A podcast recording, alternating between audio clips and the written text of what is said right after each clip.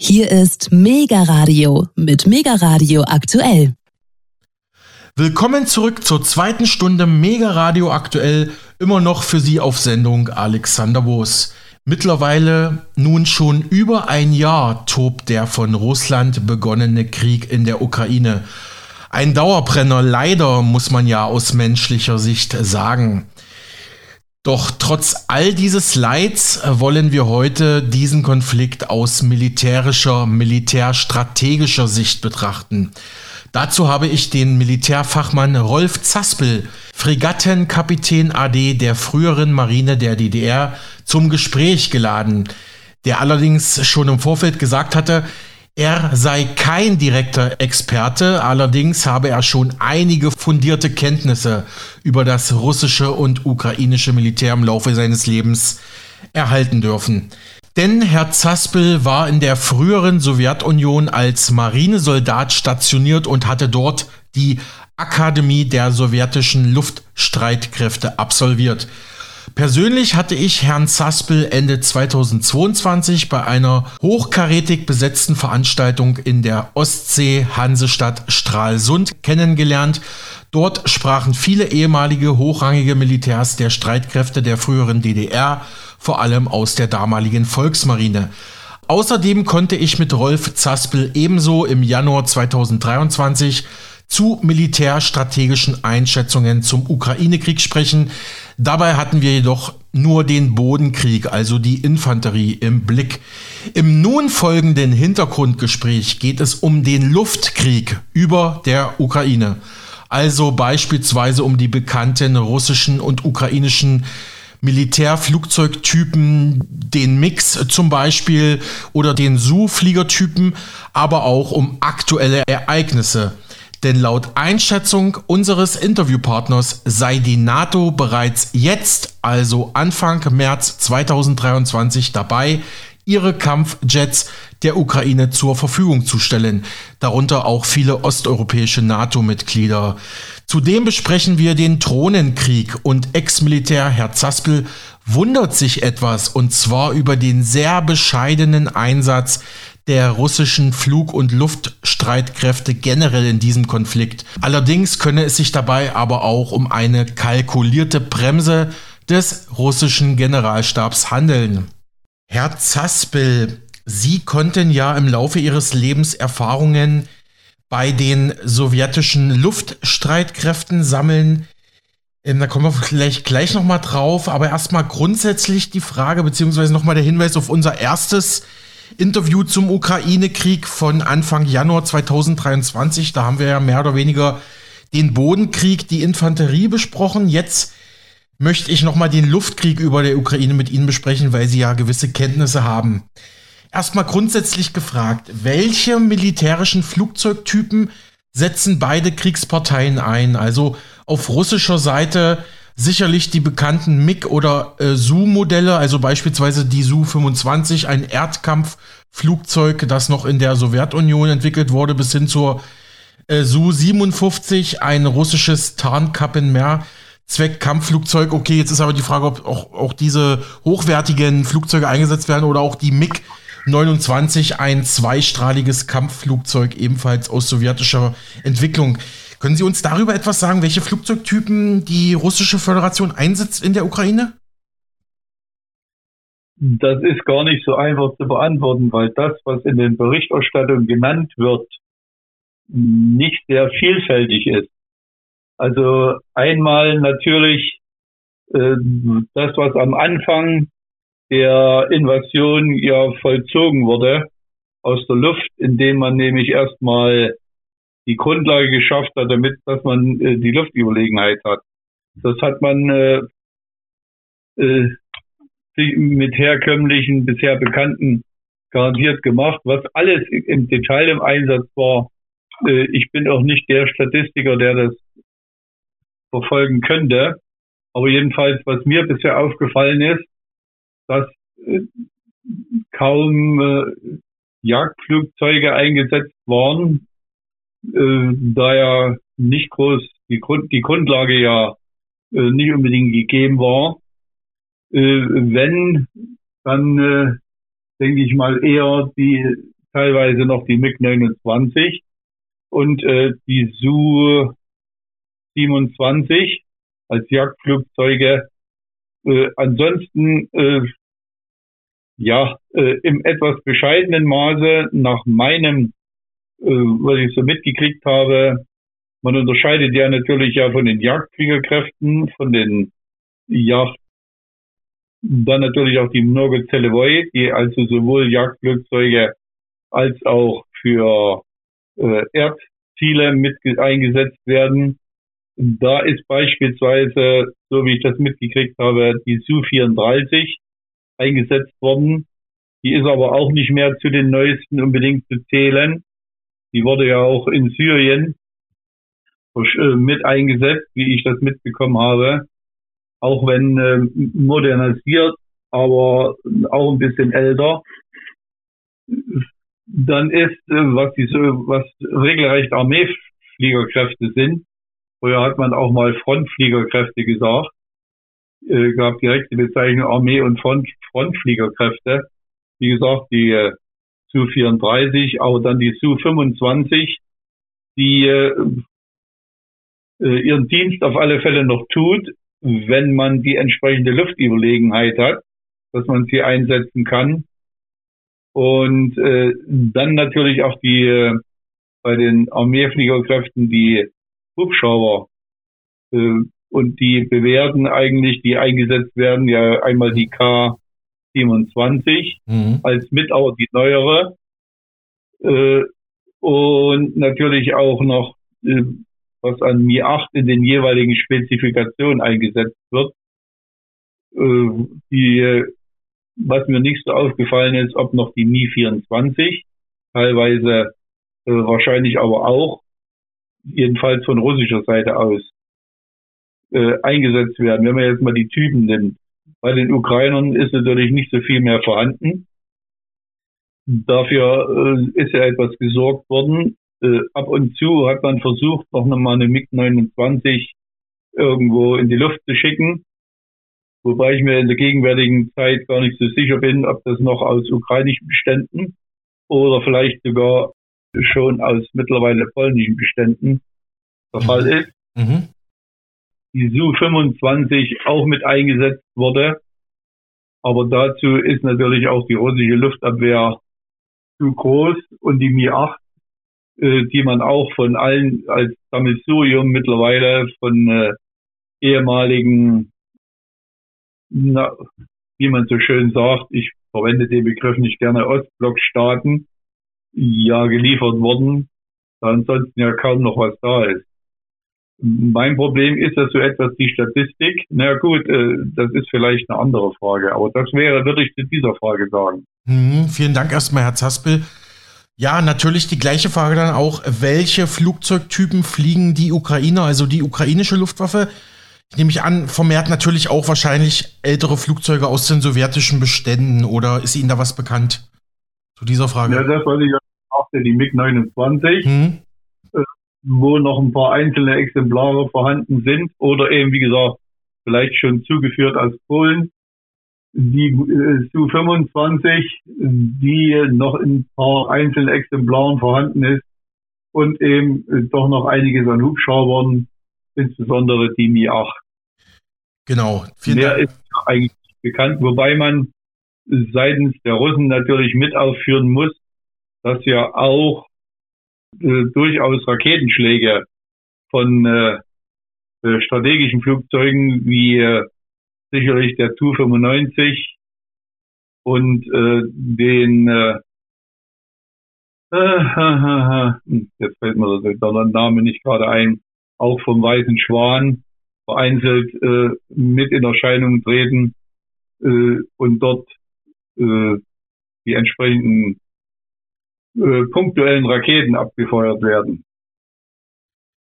Könnte es sein, Herr Zaspel, dass Sie die Tupolev TU 160 meinen? Ich habe jetzt mal weißer Schwan Flugzeug. Ja, genau. Ja, TU 160M. Mhm. Die TU 160M, genauer gesagt. Mhm. Ja, vielen Dank für diese Antworten, Herr Zaspel. Noch eine kurze persönliche Frage, bevor wir zum Ukraine-Krieg weitermachen. Sie hatten ja als frühere NV, NVA bzw. Volksmarinesoldate der DDR auch in der sowjetischen Luftwaffe gedient, waren da stationiert in der UdSSR. Welche Flugzeugtypen sind Sie da geflogen? Das weiß ich gar nicht mehr. Das wurde jetzt schon öfters in Stralsund gesagt bei Veranstaltungen, aber können Sie ja gerne nochmal jetzt sagen?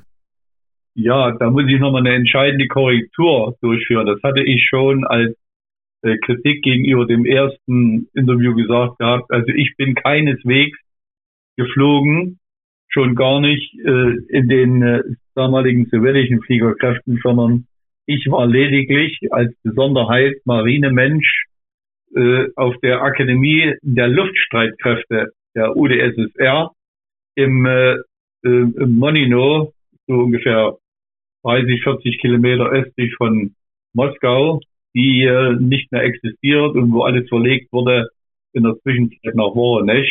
Also selber geflogen auf keinen Fall. Äh, sonst wäre ich als äh, vielleicht Kommandeur eines Kampfschiffes äh, geblieben, was ich ja eigentlich als meine Zielstellung mal gehabt habe. Ich bin bloß dadurch, dass ich seeuntauglich wurde, in die ähm, in die Marinefliegerkräfte äh, eingesetzt worden und die bestanden im Wesentlichen aus bescheidenen Kräften. Das eine nämlich die Marine-Hubschrauberkräfte, die hervorgegangen waren aus vier Mi-4 und da wird übrigens in diesem Jahr des 60. Jahrestages der Einführung begangen, äh, die noch ergänzt wurde dann durch U-Boot-Abwehr-Hubschrauber vom Typ Mi-4M. Die äh, äh, Mi-4 wurde dann ausgetauscht durch die, den Hubschrauber Mi-8 und äh, die UAW-Hubschrauber vom Typ Mi 4M äh, wurden dann ebenfalls modernisiert auf den Typ der Mi 14 und es wurde dann noch ergänzt die äh, eine Minenabwehrstaffel vom Typ Mi 14 äh, M, also Mi, 14, Mi 14 PL waren die U-Boot-Abwehrhubschrauber PL, das sagt ja schon die Bezeichnung, operativer Lodatschneue und die M, also die Minenabwehrhubschrauber. Es wurde dann in die Volksmarine übernommen, ein, ein Jagdbombengeschwader. In der DDR bestanden äh, im Prinzip zwei Jagdbombengeschwader, eins im Süden und eins äh, im Norden auf dem Flugplatz Lage und äh, ein Teil des Geschwaders im Flug, auf dem Flugplatz Lage bei Rostock wurde integriert in die Marine als Marine Yachtbombenfliegerkräfte. Und das waren äh, Hubschau äh, Hubschrauber schon. Das waren Flugzeuge vom Typ Su-24M. Hm. Ja, vielen Dank nochmal für diese Klarstellungen, Herr Zaspel. Ich glaube, ich hatte das auch falsch in Erinnerung. Sie sind also nicht geflogen, waren als Marinesoldat an der Akademie für Luftstreitkräfte in der UdSSR zwar zugegen, aber sind selber nicht geflogen. Okay. Herr Zaspel, blicken wir noch mal jetzt gesondert auf den Luftkrieg in der Ukraine. Schon früh, also kurz nach Kriegsbeginn, hieß es, die Ukraine hätte jetzt schon keine kampffähige Luftwaffe mehr, weil die russischen Schläge viel Infrastruktur und Luftwaffenstützpunkte der ukrainischen Streitkräfte angeblich zerstört hätten. Was war da dran an dieser, an diesen Meldungen? Das ist natürlich auf jeden, auf jeden Fall. Es ist so gewesen, da ja eines der wichtigsten Ziele ist, wenn es geht, die Luftüberlegenheit zu erlangen.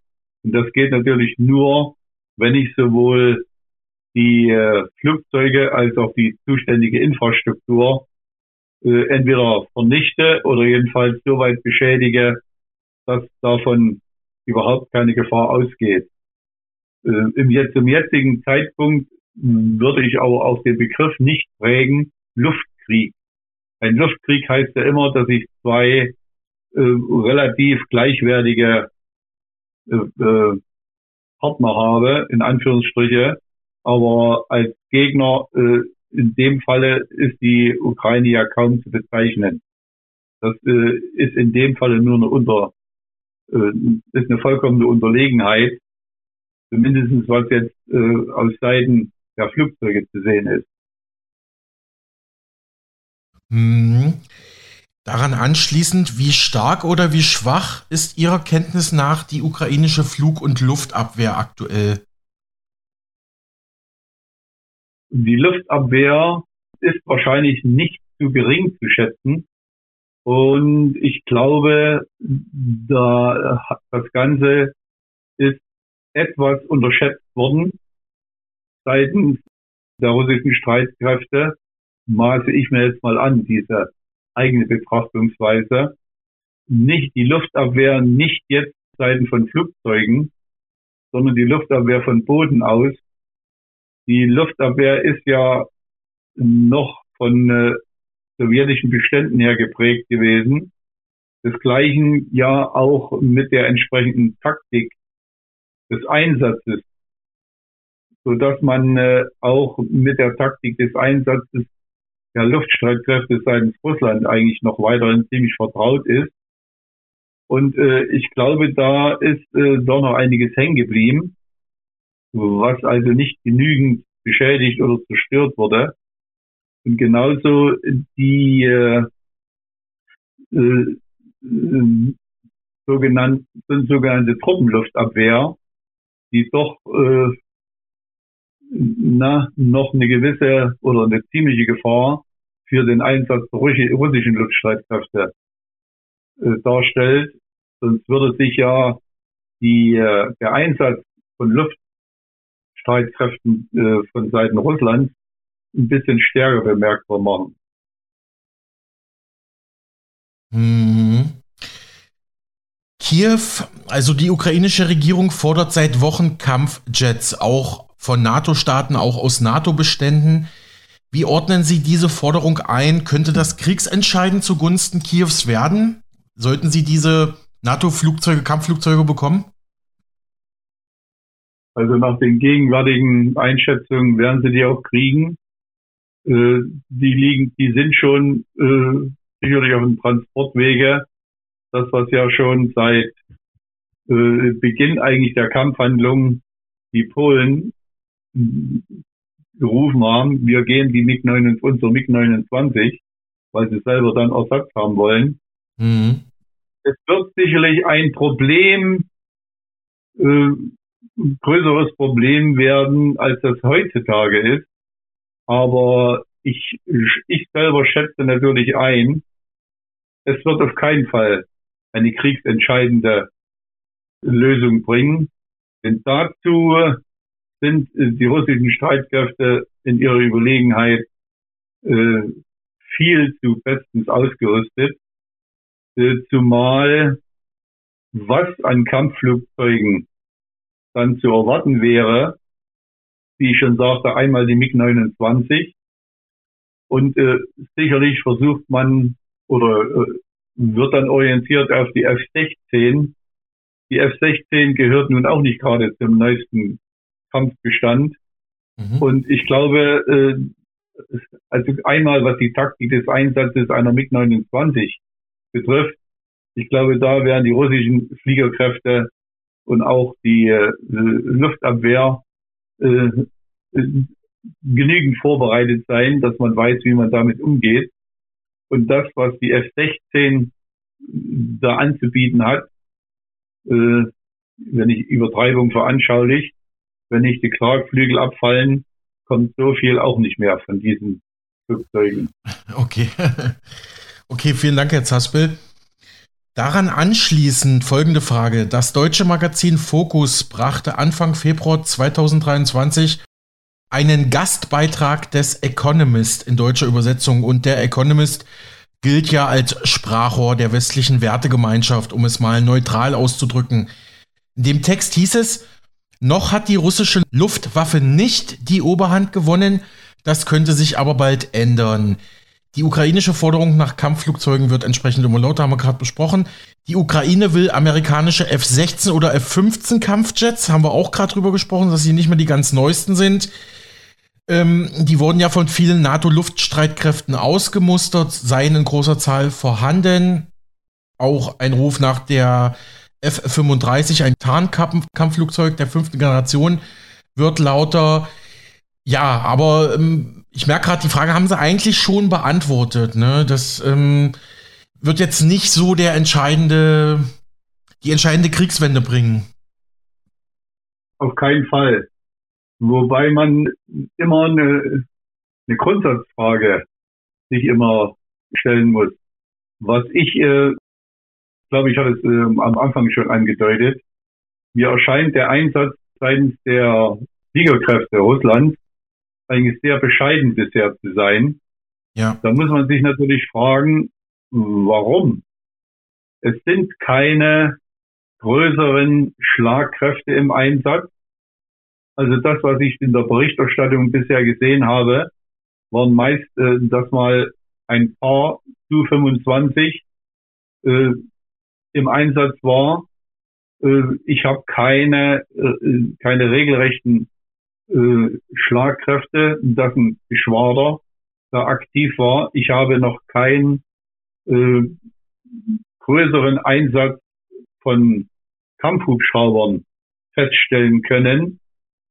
Äh, und äh, wenn man jetzt mal in schönen Werbefilmen, auch seitens von äh, Russland in früheren Filmen, Manövergeschehen betrachtet, wenn man da eine Schlagkraft von Armeehubschraubern eigentlich da äh, vorgeführt bekommt, davon ist bisher nichts zu spüren. Da muss man sich natürlich fragen, warum ist das so? Sicherlich spielt die Luftabwehr eine große Rolle. Aber man, da vielleicht darf man auch eins nicht vergessen. Russland ist ein großes Land. Die äh, Ausdehnung ist mächtig gewaltig. Und die internationale Lage ist auch nicht unbedingt rosig, dass man sagen kann, an allen anderen Ecken ist Friede, Freude und Sonnenschein. Und nur im, im Westen müssen wir ein paar Fliegerkräfte einsetzen, sondern es muss aufs ganze Land verteilt werden. Wie gesagt, ich bin kein, kein Fan von Statistiken, wo man jetzt sagen kann, die Fliegerkräfte von Russland äh, machen so und so viel Geschwader aus, Jagdflugzeuge, so und so viel Geschwader, Jagdbombenflugzeuge, so und so viel Geschwader, Hubschrauber, Armeefliegerkräfte und ähnliches. Aber das auf, auf ein sogenanntes, so gewaltiges Land eigentlich mal verteilt, lässt ein bisschen auch Schlussfolgern, was zur Verfügung steht im Westen. Und dann eine andere wichtige Frage, die ich sehe, da ja von Anfang an eigentlich äh, klar ist, wie involviert die NATO ist und wie leider Gottes äh, sich immer mehr die Lage, äh, wie soll man sagen, reingehend verschlechtert oder auch was zu sehen ist, dass hier äh, größere äh, na, wie soll man sagen, der Krieg ein größeres Maß, größeres Maß aus, annimmt. Hier natürlich auch, wenn ich jetzt äh, mich in den Generalstab hineinversetze, natürlich auch Überlegungen treffen muss, äh, setze ich die Kräfte, die ich jetzt habe, massiert bereits ein oder muss ich mich für andere Gelegenheiten auch wappnen und nehme mich mal erstmal zurück, damit ich zu dem äh, Zeitpunkt, wo es notwendig ist, auch mit größeren Kräften dann anrücken kann. Das äh, würde ich als einen ganz wichtigen, in meinen Augen, Gesichtspunkt sehen, wobei natürlich auch vielleicht eine Unterschätzung oder eine Überschätzung der eigenen Kräften, Kräfte äh, am Anfang auch eine gewisse Rolle mitspielt. Ja, Herr Zaspe, nicht nur Sie, sondern auch andere Beobachter haben sich diese Frage gestellt. Es gab im Herbst 2022 einen weiteren Beitrag, entweder im Economist oder in Foreign Affairs. Ich konnte leider bis zu unserem Interview nicht mehr den Originalartikel finden, aber da hieß es in etwa, es gibt eigentlich gar keinen richtigen Luftkrieg über der Ukraine, beziehungsweise die Frage, wo bleibt die russische Luftwaffe? Das wollte ich hier nur noch mal anbringen. Also ähm, die Fragen stellen sich auch andere. Aber kehren wir noch mal zurück zu dem Economist-Beitrag im Fokus. Da hieß es, der russischen Luftwaffe sei es bisher nicht gelungen, die Lufthoheit über der Ukraine zu erlangen, obwohl sie sowohl zahlenmäßig als auch von ihren Fähigkeiten her der ukrainischen Luftwaffe die hauptsächlich MiG-29 und Su-27 Kampfflugzeuge aus der Sowjetzeit zur Verfügung hat, überlegen ist. Also Russland sei da der Ukraine bei weitem überlegen. Aber warum die Lufthoheit von russischer Seite aus noch nicht erreicht worden ist, das sei einer gut funktionierenden, bodengestützten Luftverteidigung der Ukraine zu verdanken, die sich vor allem auf S-300 Bodenluftraketen und einer großen Zahl tragbarer Raketenwerfer stützt. Die wurden ja von den NATO-Mitgliedstaaten geliefert. Diese haben es der ukrainischen Luftwaffe ermöglicht, den Luftraum zu kontrollieren und den Bodentruppen, also den eigenen Bodentruppen, die dringend benötigte Unterstützung zukommen zu lassen. Ja, sehen Sie das ähnlich oder anders, Herr Zaspel? Ich glaube, das hatte ich so vor einigen Minuten hatte ich das, glaube ich, auch ja, so mhm. ähnlich äh, angebracht. Äh, es ist immer die Frage, man könnte jetzt sagen, wie definiert man den Begriff Luftüberlegenheit? Äh, ich glaube, da, der, da muss man in zwei, in zwei Dinge teilen. Luftüberlegenheit nämlich bezogen auf äh, das Geschehen in der, Lu in der Luft, äh, Flugzeuge gegeneinander und die andere Frage, Luftüberlegenheit auch bezüglich der Niederhaltung der äh, Luftabwehr vom Boden aus. Und äh, der eine Teil hatte ich ja gesagt gehabt, also was den äh, Luftverkehr als solches betrifft, da gibt es überhaupt keine Frage der Luftüberlegenheit. Was aber die Unterdrückung der Luftabwehr vom Boden aus äh, ist, das hatte ich ja vorhin auch schon so bemerkt. Da gibt mhm. es offensichtlich Mängel, die äh, ja bezogen auf den generellen Einsatz von Streitkräften von Seiten der Russen bisher schließen ließen, wo es ganz offensichtlich natürlich Verbesserungen gibt, was die äh, Frage der Aufklärung betrifft. Und ich glaube, hier gab es äh, entscheidende Vernachlässigungen beziehungsweise auch, äh, ob es nun fehlende Fähigkeiten waren, dass generell die generelle Aufklärung dieser Komponente der Bodenluftabwehr auch äh, ins Visier zu nehmen, denn äh, sonst hätten die Anfangsschläge viel wirksamer sein müssen, gerade auf die Stellung der Luftabwehr. Äh, und die, äh, sagen wir so, das sind ja nun nicht Tausende, die dann eine Rolle spielt. Und zumal man eigentlich auch die Taktik des Einsatzes, weil das ja noch aus Sowjetzeiten her stammt, eigentlich bestens bekannt sein müsste, dass hier, wie gesagt, also seitens der Aufklärung total mies gehandelt wurde von, oder nachlässig oder überheblich, so dass äh, da keine endgültige Wirkung erzielt wurde. Und das natürlich die äh, äh, handgeführten, in Anführungsstriche, äh, da muss ich mal sagen, hier ist auch ein gewisser Mangel zu erkennen, dass man sich doch nicht ganz so offiziell darauf massiv eingestellt hat, weil ja eigentlich besonders aus dem Afghanistan-Krieg diese Thematik eigentlich mehr als bekannt und beachtenswert hätte sein müssen. Verstehe, ja. Interessante Schlussfolgerung, Herr Zaspel. Außerdem ist ja bekannt, oder beziehungsweise es wird immer so kommuniziert, die Ukraine, die ukrainische Regierung, das ukrainische Militär gibt ja nicht offiziell bekannt, wie hoch ihre genauen Verluste an Flugzeugen, an Piloten, an anderen abgeschossenen Flugobjekten ist. Das spielt da nochmal rein, diese Statistikfrage.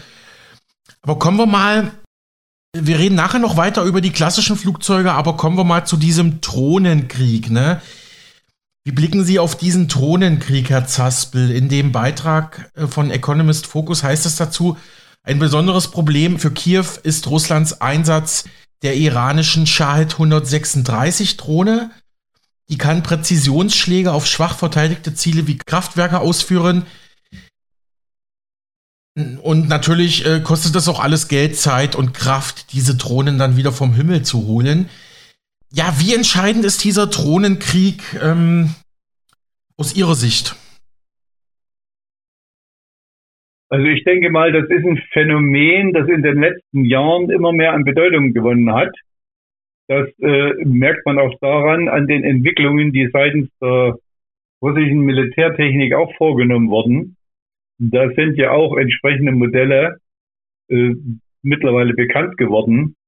Die Frage ist nur, wie hat sich die Industrie dabei bereits einsetzen können? Mhm. Äh, meine, äh, sagen wir mal so, Erkenntnis der letzten Jahrzehnte, äh, dass leider Gottes auch die äh, Propaganda auch seitens der Sowjetunion und seitens Russlandes in der Militärtechnik immer ein bisschen sehr ja, Augenauswischerei in den Fällen waren, dass ja die neueste Technik und äh, die Fähigkeiten äh, benannt wurden, die und natürlich außer Zweifel stehen.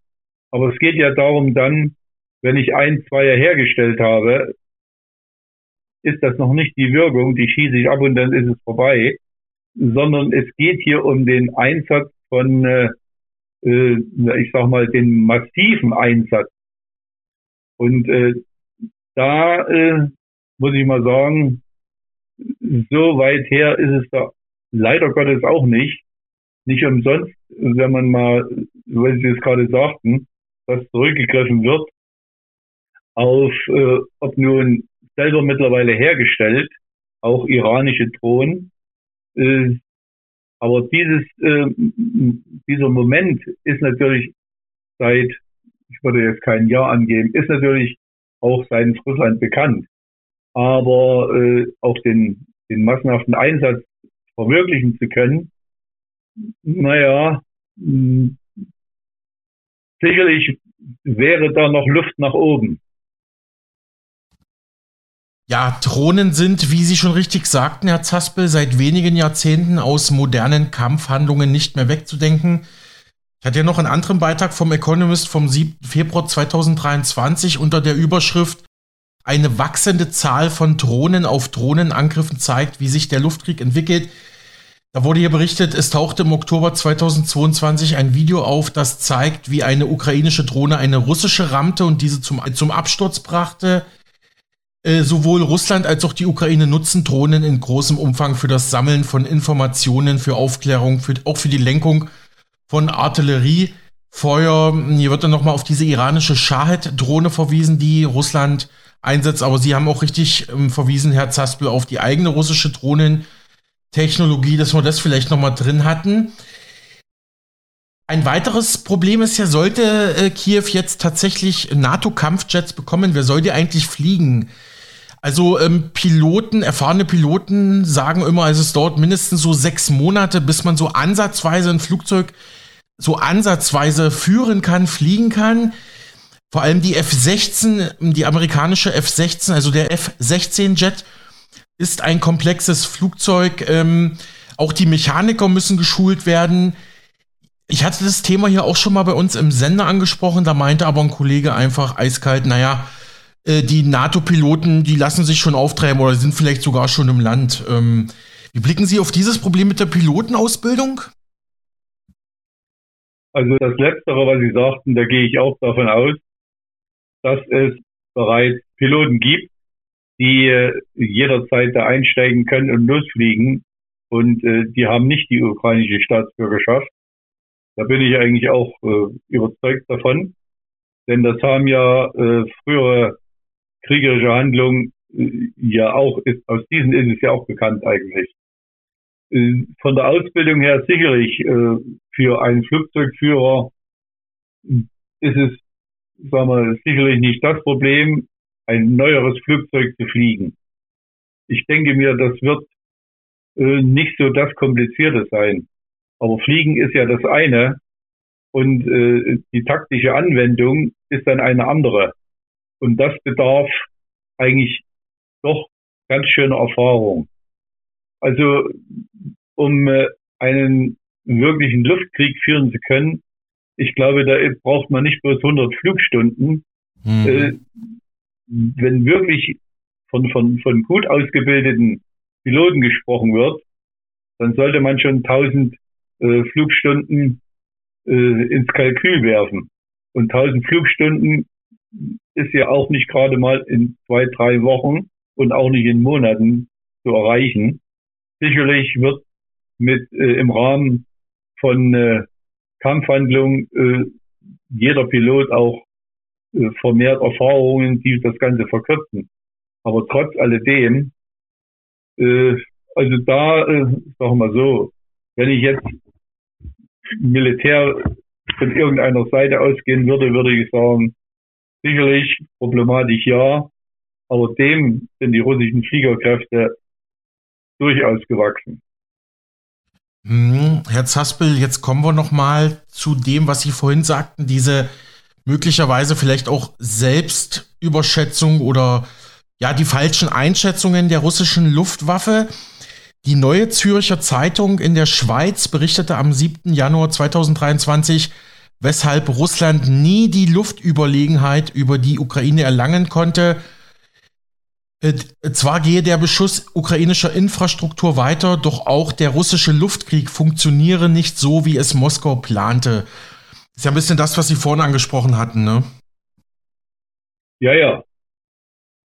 Äh, aber na, wie gesagt, äh, ich bin mir da nicht ganz sicher, weil ich, was ich vorhin gerade sagte, äh, der Gedanke, nicht so viel Kräfte einzusetzen, mhm. um seine Reserven zu schnell zu erschöpfen, behaupte ich mal, spielt hier eine große Rolle, dass man sich durchaus gewappnet sehen möchte für einen doch etwas größeren, sich entwickelnden Konflikt. Mm, äh, ja. Das äh, ist die angezogene Handbremse, die ich äh, hier mal behaupten würde, doch seitens des Generalstabes eine große Rolle spielt. Daran anknüpfend meldete der Berliner Tagesspiegel im Dezember 2022 die Angriffe auf Luftwaffenstützpunkte weit hinter der russischen Grenze offenbaren die Schwächen von Russlands Flugabwehr. Also wir erinnern uns, da gab es ja, manche sagen, es waren ukrainische Drohnenangriffe auf russische Stützpunkte, also auf russischem Staatsgebiet hinter der Grenze. Ich hatte es vorhin für die Ukraine gefragt, darum auch nochmal für Russland. Wie stark oder schwach schätzen Sie die russische Flug- und Luftabwehr ein? Jetzt auch natürlich mit Bezug auf diese Meldung eben. Als schwach auf keinen Fall. Aber es gibt eine Lücke, die sich hier offenbart hat. Äh, es, äh, die Luftabwehr unterteilt man ja eigentlich äh, grob gesehen in zwei Kategorien.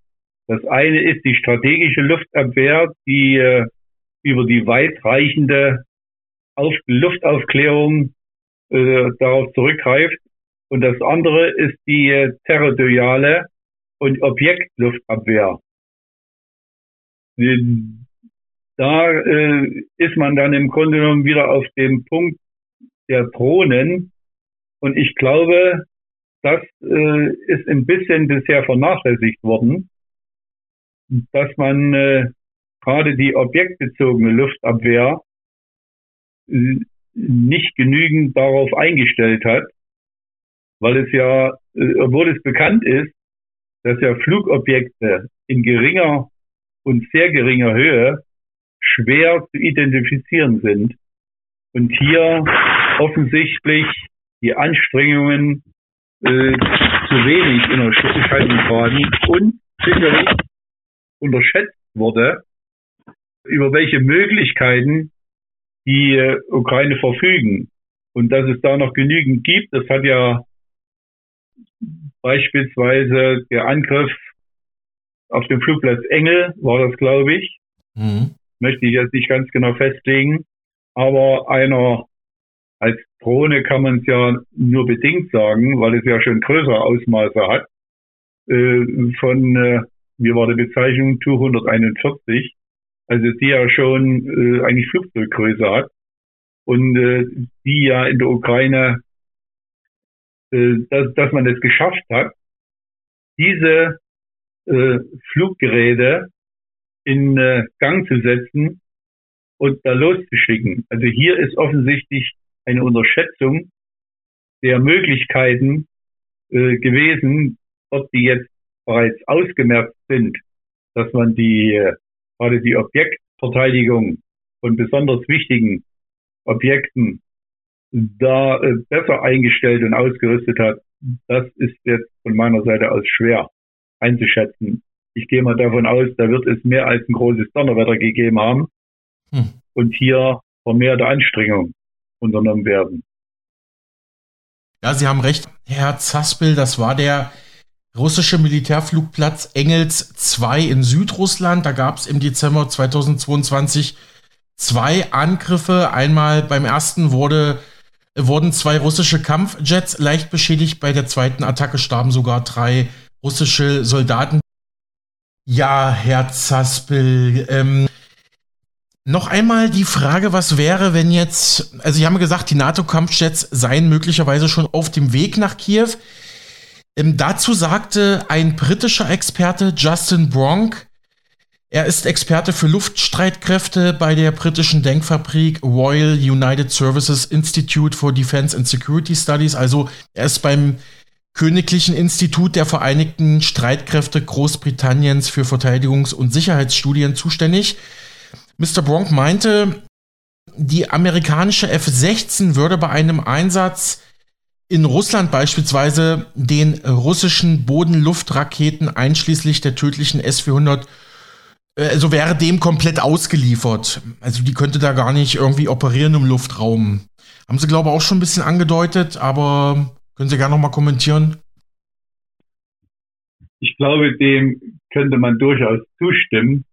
Wenn ich jetzt mal die in dieser Frage amüsante und in Anführungsstrichen etwas grobschlächtige Bemerkung von Scott Ritter da wiederholen könnte, der äh, sich dazu geäußert hat, was das letztendlich zu, äh, für Ergebnisse bringt. Ich glaube, da kann man denen durchaus zustimmen. Mhm. Blicken wir noch mal auf einen bestimmten Flugzeugtypen, den ich, muss ich sagen, vor meiner Recherche gar nicht kannte. Und zwar meldete der Economist im November 2022, als die russische Luftwaffe im September ihre Aktivitäten im ukrainischen Luftraum zu, zu intensivieren schien, nahmen ihre Verluste stark zu. Und zwar sogenannte Nahunterstützungsflugzeuge ZAS oder CAS Flugzeugtypen ähm, ja waren besonders schlecht aufgestellt. Ähm, sagt Ihnen das was? CAS oder ZAS Nahunterstützungsflugzeuge? Oder nee, das, das also den Begriff, den, den also. Begriff höre ich das, das erste Mal. Äh, also wie gesagt, seitens äh, der, der, der russischen Flugzeuge, da hat sich dahingehend nicht viel geändert. Also es, es gibt in früheren Zeiten sprachen wir von Erdkampfflugzeugen. An die unzählige Stuka äh, könnte man sich im Zweiten Weltkrieg erinnern. Mhm. mhm. Aber äh, wie gesagt, es gab die, es gibt nur die, äh, und es, so wird es ja auch genannt im Bericht äh, vom äh, Vertreter des Generalstabes über den ein, täglichen Einsatz. Und da wird auch immer nicht umsonst gesprochen von Armeefliegerkräften. Wenn ich das richtig äh, mhm. mir anhöre. Mhm. Und wie gesagt, und da ist eigentlich bisher nur die Rede von der Su-25, von den äh, Kampfhubschraubern und äh, ab und zu auch von der Su-34 die Rede gewesen. Mir ist nichts anderes eigentlich bekannt. Oder auch habe ich auch nicht gehört. Ja, also äh, laut diesem Bericht sollen diese CAS oder ZAS Nahunterstützungsflugzeuge, vor allem Bodentruppen, unterstützen, indem sie beispielsweise auf Schlachtfeldziele feuern. Aber gut, hätte er, hätte er sein können, mir hat es auch nichts gesagt. Ähm, nächste Frage, Herr Zaspel. Das US-Außenpolitik-Magazin Foreign Affairs ist ja ein weiteres Sprachrohr westlicher Sicherheitspolitikinteressen. Und das Magazin orakelte bereits im Oktober 2022, ja, die russische Luftwaffe, die hat den Krieg eigentlich schon verloren und kann ihn nicht mehr für Moskau ins Positive wenden. Also die widersprechen ihrer Analyse, Herr Zaspe. Sie hatten jetzt schon öfters gesagt, eigentlich ist die russische, eigentlich ist das russische Militär der ukrainischen Streitkraft haushoch überlegen, aber die Kollegen da in den USA bei Foreign Affairs sehen es ein bisschen anders. Ja, man darf natürlich auch die Propaganda nicht vergessen. Das gehört ja zu einem Krieg offensichtlich, äh, weiß man ja dazu. Und äh, so wie auf anderer Ebene, wenn ich gerade heute irgendwo in einer Tageszeitung äh, lese, die Russen, die ja Probleme in der Munition und Ausrüstung eigentlich haben, gar nicht mehr so richtig äh, was anfangen können. Äh, naja, äh, wie gesagt, was geschrieben und gesagt wird, ist das eine. Aber es stehen keine Tatsachen dahinter und keine Fakten. Hm, das ist ja, das, ja, vielleicht sollte man das immer mal gleich auch als Frage stellen. Auf welche Fakten verweist man denn? Mhm. Ja, das hatten Sie ja auch schon in unserem ersten Interview so gesagt, Herr Zaspe, und haben auch viele andere, wie zum Beispiel Dr. Siegfried Fischer oder auch ein Dr. Erhard Grumme vom Weltrenns-Institut, die haben das auch schon bei uns so kritisch auseinandergenommen, diese Kriegspropaganda, dass man da immer ein bisschen vorsichtig sein muss und vor allem sich immer die Frage stellen muss, wo kommt welche Meldung mit welchem Interesse her und wie Sie so richtig sagten, worauf beruft man sich? Meistens sind es ja dann doch anonyme Quellen aus ähm, ja, US-Militär- und Geheimdienstkreisen. Ebenfalls immer gut unterrichtet aus US-Militär- und Geheimdienstkreisen ist auch das Magazin Politico. Das berichtete am 14. Februar 2023, die USA warnen vor Russlands Kampfflugzeugen inmitten einer aufkommenden Offensive. Deshalb drängen Pentagon-Offizielle auf mehr Luftverteidigung für die Ukraine. Da wurde ebenfalls anonym ein hochrangiger Beamter der US-Regierung äh, zitiert, der sagte, obwohl die russischen Fähigkeiten die Landstreitkräfte sehr demoralisiert, sehr zerlumpt, sagte er, sehr erschöpft sind, haben die Russen immer noch eine ziemlich bedeutende Luftwaffe. Also das ist im Prinzip genau das Gegenteil von dem, was Foreign Affairs, die sich ja auch immer wieder aus Washington informieren, geschrieben haben. Also Foreign Affairs meinte, die russische Luftwaffe sei schwach. Jetzt sagt hier der US-Regierungsmitarbeiter, die russische Luftwaffe sei stark, okay. Und US-Verteidigungsminister Lloyd Austin wurde wie folgt von Politico zitiert. Er sagte, wir wissen, dass Russland eine beträchtliche Anzahl von Flugzeugen in seinem Bestand hat und noch viel Kapazität übrig hat. Deshalb haben wir betont, dass wir alles tun müssen, was wir können, um der Ukraine so viel Luftverteidigungsfähigkeit wie möglich zu verschaffen. So der US-amerikanische Verteidigungsminister. Er deutete ja mit dieser, die Russen haben noch viel Kapazität übrig. Genau das, was Sie auch sagten an, Herr Zaspel. Die Russen behalten sich da noch ein paar Asse im, im Ärmel in der Hinterhand. Ne?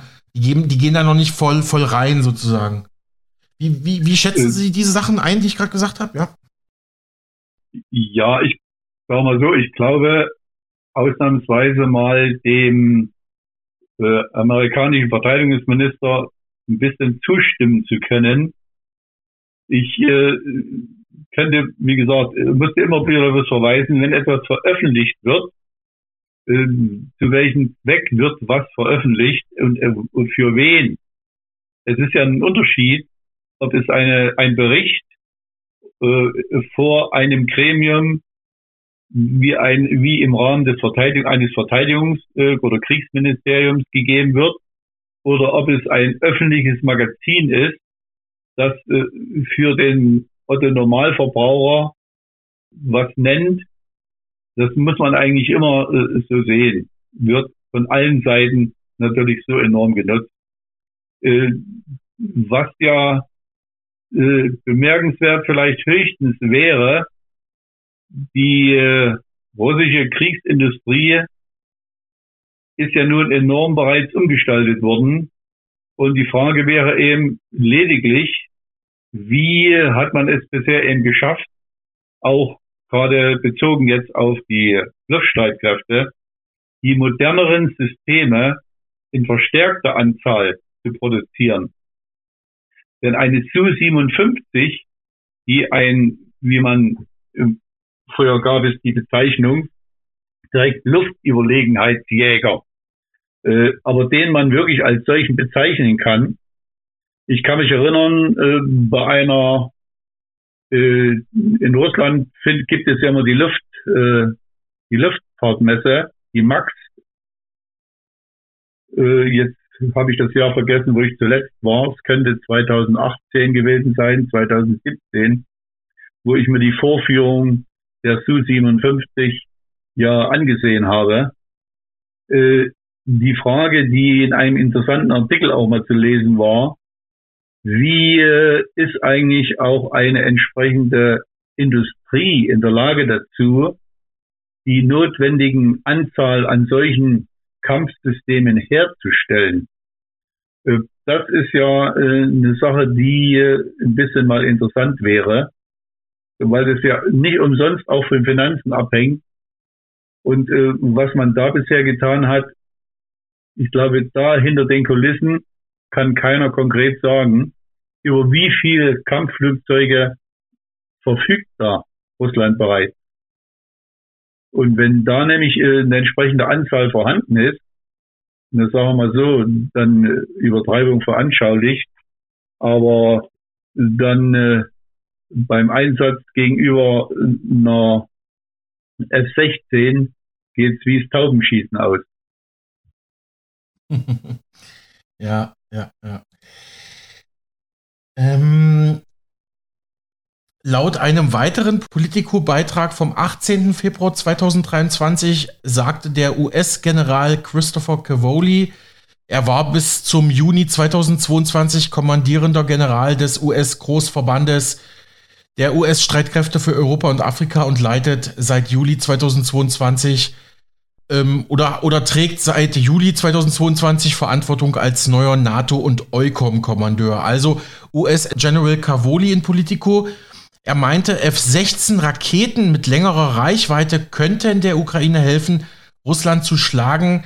Also sprich die Bereitstellung fortschrittlicher westlicher Ausrüstung wie F-16 Kampfflugzeuge, Raketen, Langstreckenraketen, Drohnen.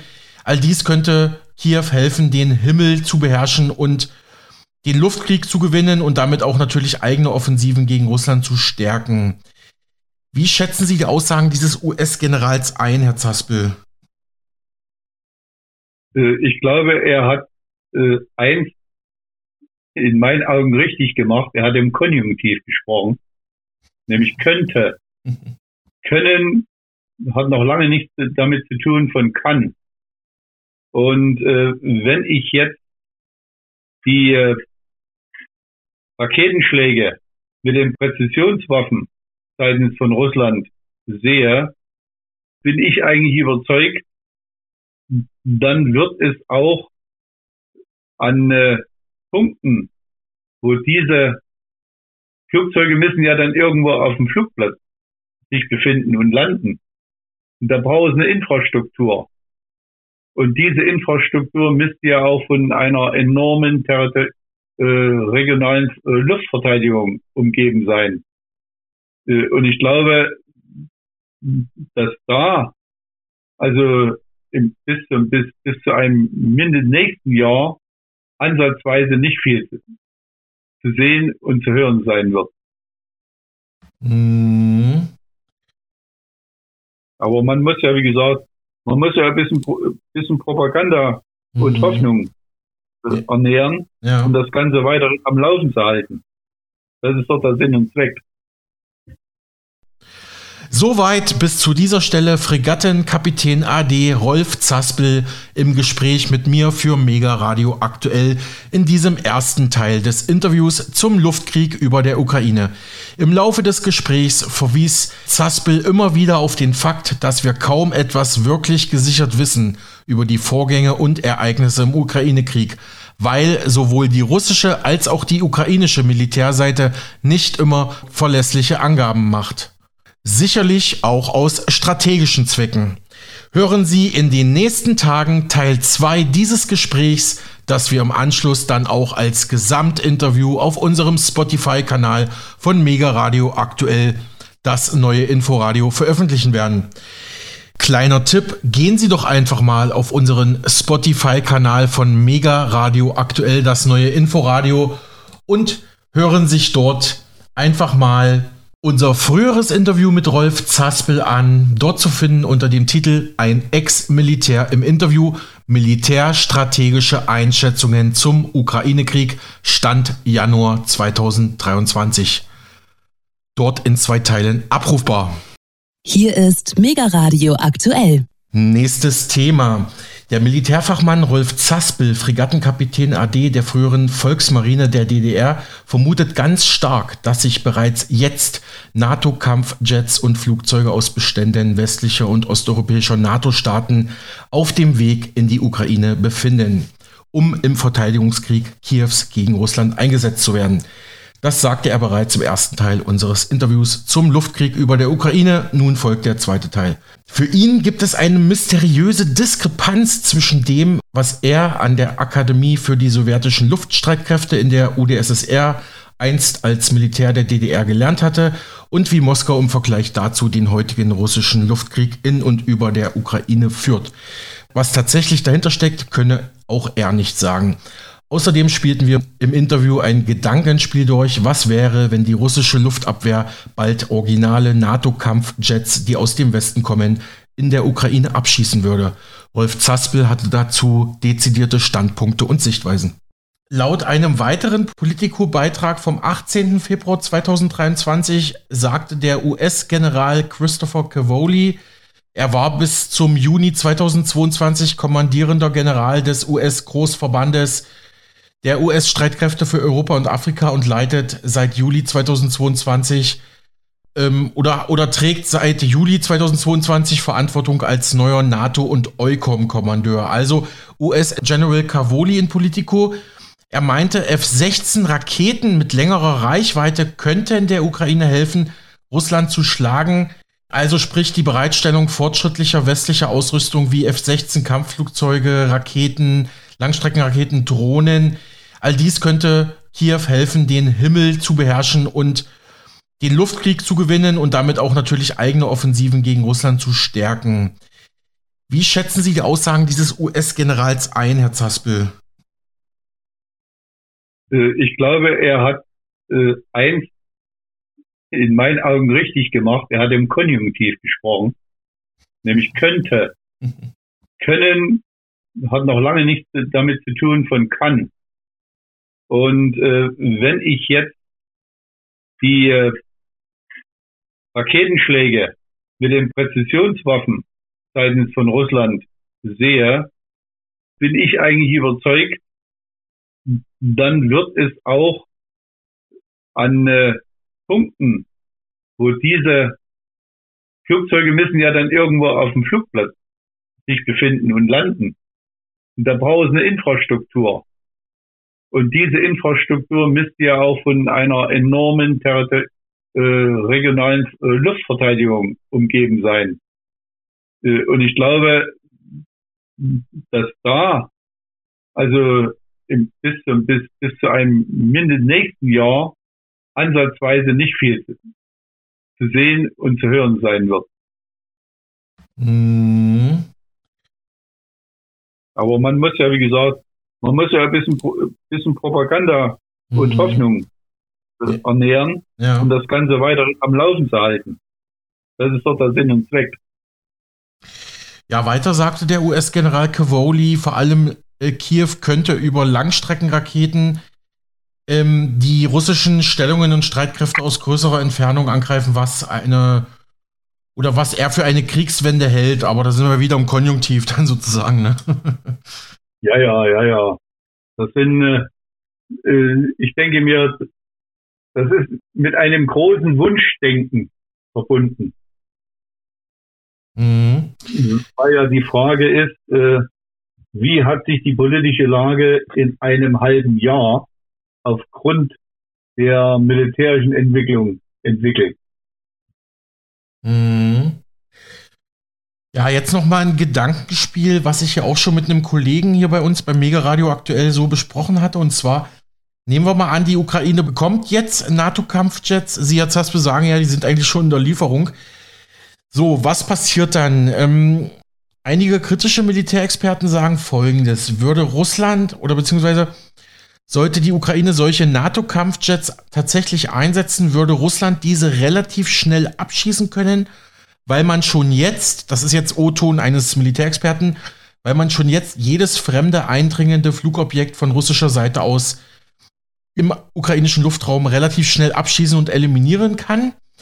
Der zweite Punkt, ja, oh, fangen wir damit erstmal an. Ähm, was halten Sie von der Argumentation? Im Großen und Ganzen ja, aber man darf das nicht zu, äh, zu optimistisch sehen, denn äh, es ist ja das, was schon weitreichend erkennbar ist, ist ja, geht ja immer davon aus, dass von einer bestimmten optimalen Höhe die Rede ist. Aber sobald ein Flugobjekt in relativ geringer Höhe sich vorwärts bewegt, dann relativiert sich das eben schon. Und das ist ja jeder Seite eigentlich bekannt. Äh, mhm. Und deswegen ist ja die Frage, dass insbesondere das Niederhalten der Bodenluftverteidigung ja eine entscheidende Rolle. Da, wie gesagt, was ich am Anfang schon sagte, da sehe ich irgendwie Luft nach oben, gerade seitens der russischen Streitkräfte, wo ich mir äh, durchaus sage, also was du mal auf der Akademie gehört hast äh, und dir gelehrt wurde, wie es, was einen Einsatz betrifft, mhm. angefangen, was ja vorhanden ist, von Flugzeuge, die als erstes die elektronische, äh, die funkelektronische Unterdrückung machen, beziehungsweise dann die funkelektronische Vernichtung mit entsprechenden Waffensystemen, die, die schon Jahrzehnte vorhanden sind. Flugzeuge, ein Angriff seitens der Luftstreitkräfte auf gerade eine Luftverteidigungszone geht immer, beginnt immer eigentlich mit Niederhalten einer Funkelektronik, Funkaufklärung und beziehungsweise Vernichtung mit den entsprechenden auch Raketensystemen. Und danach folgen Luftschläge. Und so ein System konnte ich bisher seitens Russland noch nicht feststellen. Mhm. Äh, entweder wollte man das nicht, äh, andere Gründe kann ich mir bisher nicht erklären. Oder es wird nur nicht drüber berichtet oder ist Ihnen das zu einfach als Erklärung? Ich, würde ich nicht ausschließen, aber kann ich mir eigentlich schlecht vorstellen. Mhm. Es geht ja auch, man möchte ja auch Erfolge vermelden. Mhm, genau. Jede Seite. Mhm. Okay, das schließt ja auch ein bisschen an, was wir vorhin schon besprochen hatten. Also Ihnen fehlt da so ein bisschen dieser klassische Luftkrieg, dass man so diese Schritte nach und nach vollzieht. Ist das, wirkt das in Ihren Augen ein bisschen überstürzt und chaotisch, was da gerade passiert? Jetzt von russischer Seite aus im Luftkrieg? Weder, weder, weder noch. Mhm. Ich habe bisher einfach keine richtige Erklärung. Außer der, die ich vorhin sagte, dass es eine bewusste Zurückhaltung ist. Eine andere Erklärung wüsste ich nicht. Mhm. Könnte ich mir beim besten Willen nicht erklären, sonst, sonst hätte ich schon vor äh, 35 Jahren was Falsches gelernt. Und ja. das Prinzip ist das gleiche. Ja, verstehe, verstehe, Punkt. Genau, und Sie waren ja, Sie waren ja auch in einer Akademie für Luftstreitkräfte in der Sowjetunion, also in Russland. Also ähm, Sie müssen das auf jeden Fall wissen, Herr Zaspel. Ähm, zweite Teilfrage zu dem, was ich zuletzt angesprochen hatte, und zwar würde, würde Russland NATO-Kampfjets über der Ukraine abschießen, dann könnte man ja über sogenanntes Re Reverse Engineering sich diese westliche Technik anschauen. Also könnten sich russische Militärtechniker diese Technik aus dem Westen von den NATO-Staaten anschauen, diese kopieren, beziehungsweise über Rückabwicklung diese Ingenieursleistung dann sozusagen nachbauen. Also das umfasst ja dieser Begriff Reverse Engineering.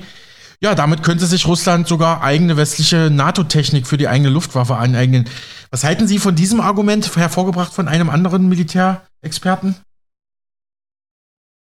Also ich äh, habe sowas noch nie überbetont. Äh, wenn äh, westliche Technik oder fremde Technik außer Gefecht gesetzt wird und ich darauf zurückgreifen äh, kann und will, dann bedeutet das ja immer, und das ist eigentlich ein Grundsatz eigentlich von äh, Einsatz von Streitkräften, dann muss ich aber ja auch äh, über, äh, über den, den am Boden äh, über die, die Hoheit verfügen, dass ich das überhaupt aussammeln kann. Mhm. Und ich glaube nicht, wenn es jetzt in der Luft zu äh, Kämpfen kommt, dass nun ausgerechnet etwas herunterfällt und auf dem Punkt eben in jedem Fall landet, wo meine Truppen die absolute Überlegenheit haben. Mhm, also ja. von solchen Dingen würde ich vorsichtig sein mhm, gut. und sehr zurückhaltend. Das ist kein, kein durchschlagender Erfolg und auch selbst eine Auswertung. Also man braucht sich man, vom praktischen her nur, kann, muss man sich doch mal auf der Zunge so gehen lassen. Ich muss das erstmal bergen ich muss es äh, an entsprechende Stelle bringen. Ich muss die Spezialisten dann dazu bringen, die die Auswertung treffen.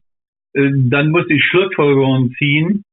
Und äh, wenn ich was äh, mit einbeziehen will in Technik, dann muss das auch entwickelt werden und gebaut haben. Also das zieht sich über Jahre hin. Ja, in, interessante, interessante Einschätzung, Herr Zasper. Vielen Dank dafür. Die nächste Teilfrage wird jetzt auf jeden Fall politisch, völkerrechtlich. Sollte die Ukraine tatsächlich westliche NATO-Kampfjets in ihrem Krieg, in ihrem Verteidigungskrieg gegen Russland einsetzen, wäre das ja ein weiteres Argument für Moskau zu sagen, ja, seht her, der Westen, die NATO, ihr seid doch jetzt längst schon Kriegspartei. Tut doch nicht so in euren Regierungen, als ob ihr nur die Ukraine indirekt unterstützt, sondern ihr seid jetzt auch mit dabei. Das könnte vielleicht, ist so meine persönliche Überlegung, ein bisschen die Verhandlungsposition Moskaus stärken. Oder pff, überbewerte ich das vielleicht auch gerade, dieses politische Argument. Ich hoffe, Sie verstehen, was ich damit meine. Ja, interessante Frage.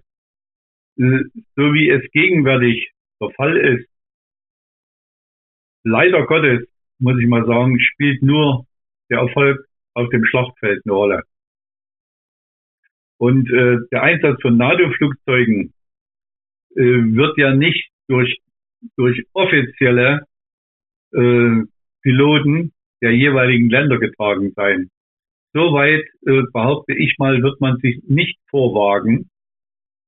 Und äh, man möchte, vor allen Dingen möchte man auch zurückhaltend sein.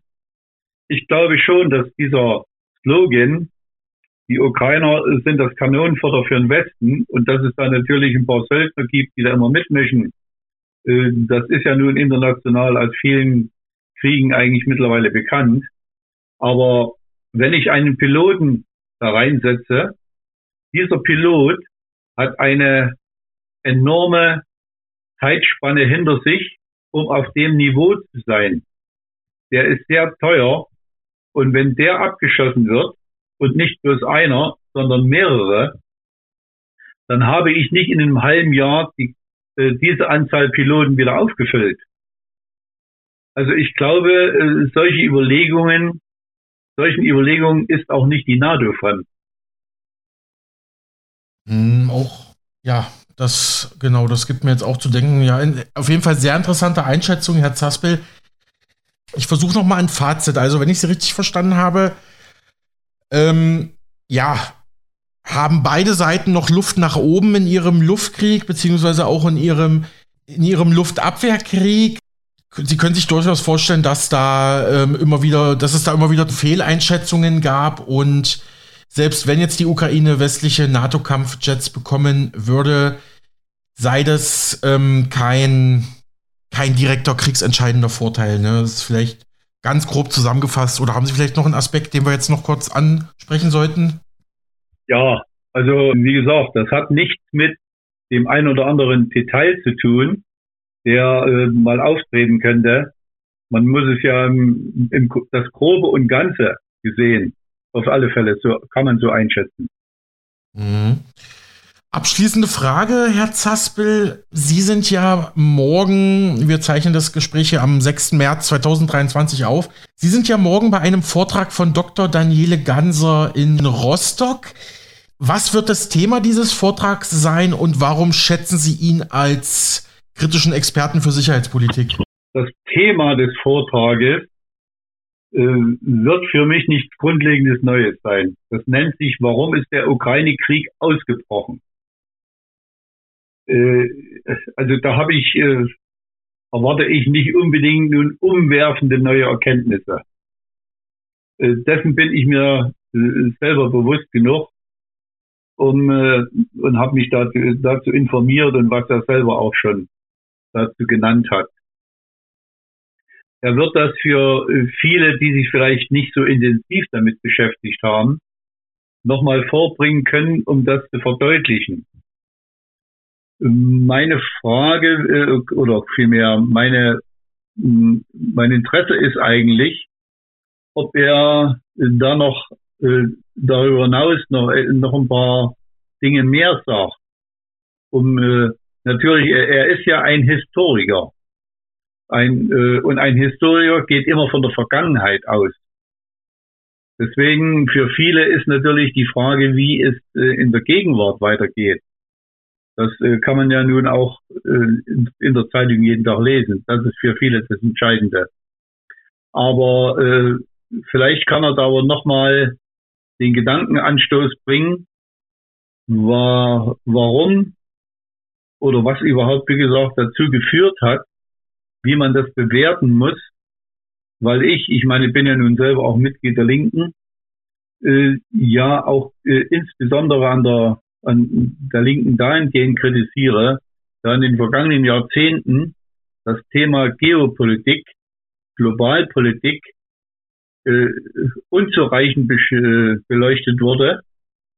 Und das ist ja das, was äh, im Ukraine-Krieg eigentlich einen Ausdruck gefunden hat. Hm, ja. Da bin ich, mhm. mhm. bin ich gespannt, ob er was äh, auch noch mehr dazu sagt. Und wie gesagt, und er bezeichnet sich ja auch selber als Friedensforscher. Äh, der Begriff ist natürlich nicht irgendwie geprägt äh, an irgendwelche äh, konkreten Dinge. Aber das ist erstmal, sagen wir so, von der Bezeichnung her, worauf es ihm ankommt, klar zu machen und das äh, hoffe ich, dass es auch nochmal so zum Ausdruck kommt, dass es eigentlich äh, immer darum geht, eigentlich einen Frieden wenigstens wieder herzustellen. Ich frage mich mitunter, noch nie habe ich jemanden bisher, auch von Seiten der Linken, mal den Vergleich treffen sehen, als äh, die Oktoberrevolution in Russland stattfand. Und äh, das erste, das allererste Dekret, was Lenin herausgegeben hat, war das Dekret über den Frieden. Es ging um den Frieden in Brest-Litovsk, wo äh, ein, äh, eine damalige Sowjetunion war es ja noch nicht. Äh, das damalige, kann man ja sagen, Russland, gesagt hatte, wir verzichten auf alles, was fremde Mächte bisher vereinnahmt haben. Wir wollen einen Frieden, damit überhaupt äh, man sich erstmal wieder besinnen kann und neu beginnen kann. Und das kommt, dieser Gedanke, der fehlt mir ein bisschen zu wenig. Sollte es eine Fragestunde geben bei äh, Dr. Daniele Ganser, äh, würde ich diesen Gedanken gerne mal loswerden, äh, inwieweit er auch vielleicht dem auch mal Sätze widmet. Hm, sehr interessante historische Rückblicke hier von Ihnen, Herr Zaspel. Erlauben Sie mir noch ein paar Nachfragen. Sie haben jetzt noch ein paar Punkte angerissen. Ähm, gehen wir mal ein bisschen weg von Dr. Ganser, gehen wir noch mal zu Scott Ritter. Sie hatten jetzt Scott Ritter, diesen hochrangigen US-Marine-Geheimdienstoffizier, glaube ich, ne, ist er? Ehemaliger, ja. Eh, genau, diesen ehemaligen Marine-Geheimdienstoffizier der USA. Scott Ritter, den haben Sie jetzt schon häufiger angesprochen in unseren Interviews und Beiträgen, auch wo ich äh, bei Veranstaltungen ihrer Kameraden und der Linkspartei in Stralsund war. Da fiel auch der Name öfters. Was schätzen Sie denn, gleiche Frage wie zu Dr. Ganser, was schätzen Sie denn an Scott Ritter und dessen Analysen? Ich schätze, ich schätze seine, seine direkte äh, und nicht immer, äh, ob nun man diplomatisch sagen kann oder drum herum reden, sondern das direkte Benennen und auch das äh, durchaus mit in drastischer Form die Schwerpunkte benennen und auch die zu erwartenden Geschehnisse.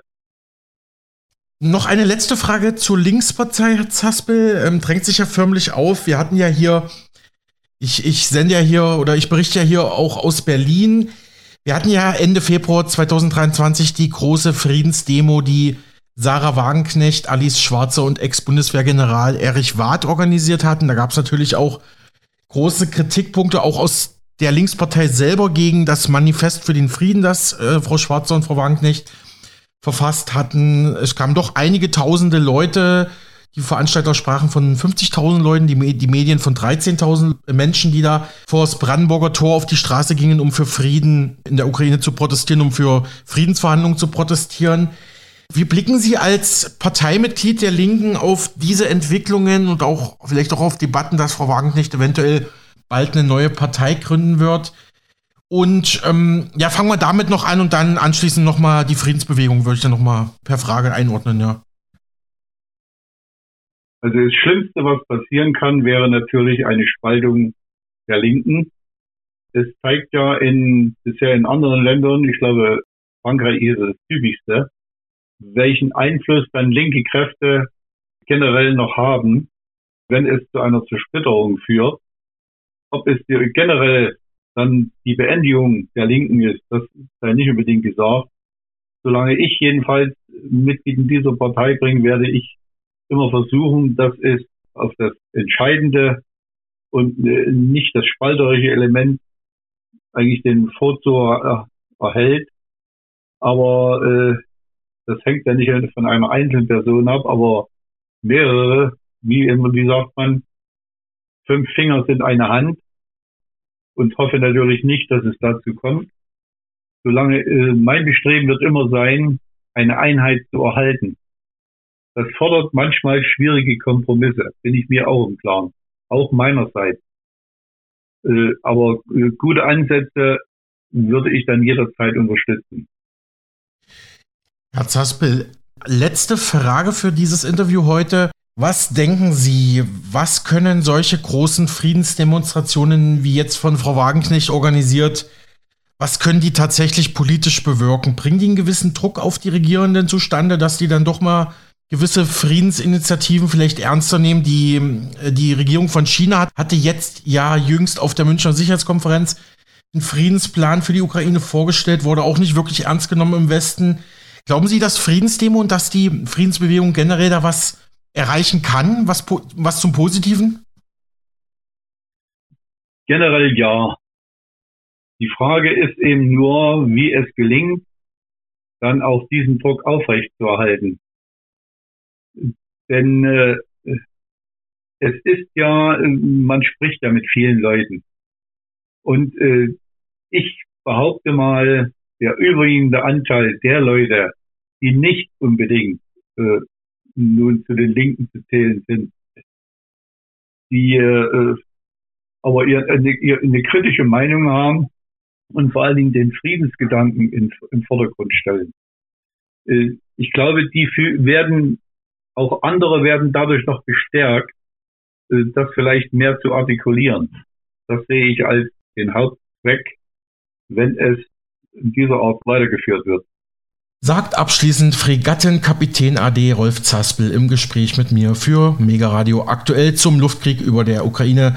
Hören Sie in den nächsten Tagen das gesamte Interview auf unserem Spotify-Kanal von Mega Radio aktuell, das neue Inforadio. Wir machen hier jetzt erstmal Nachrichten, bleiben Sie dran.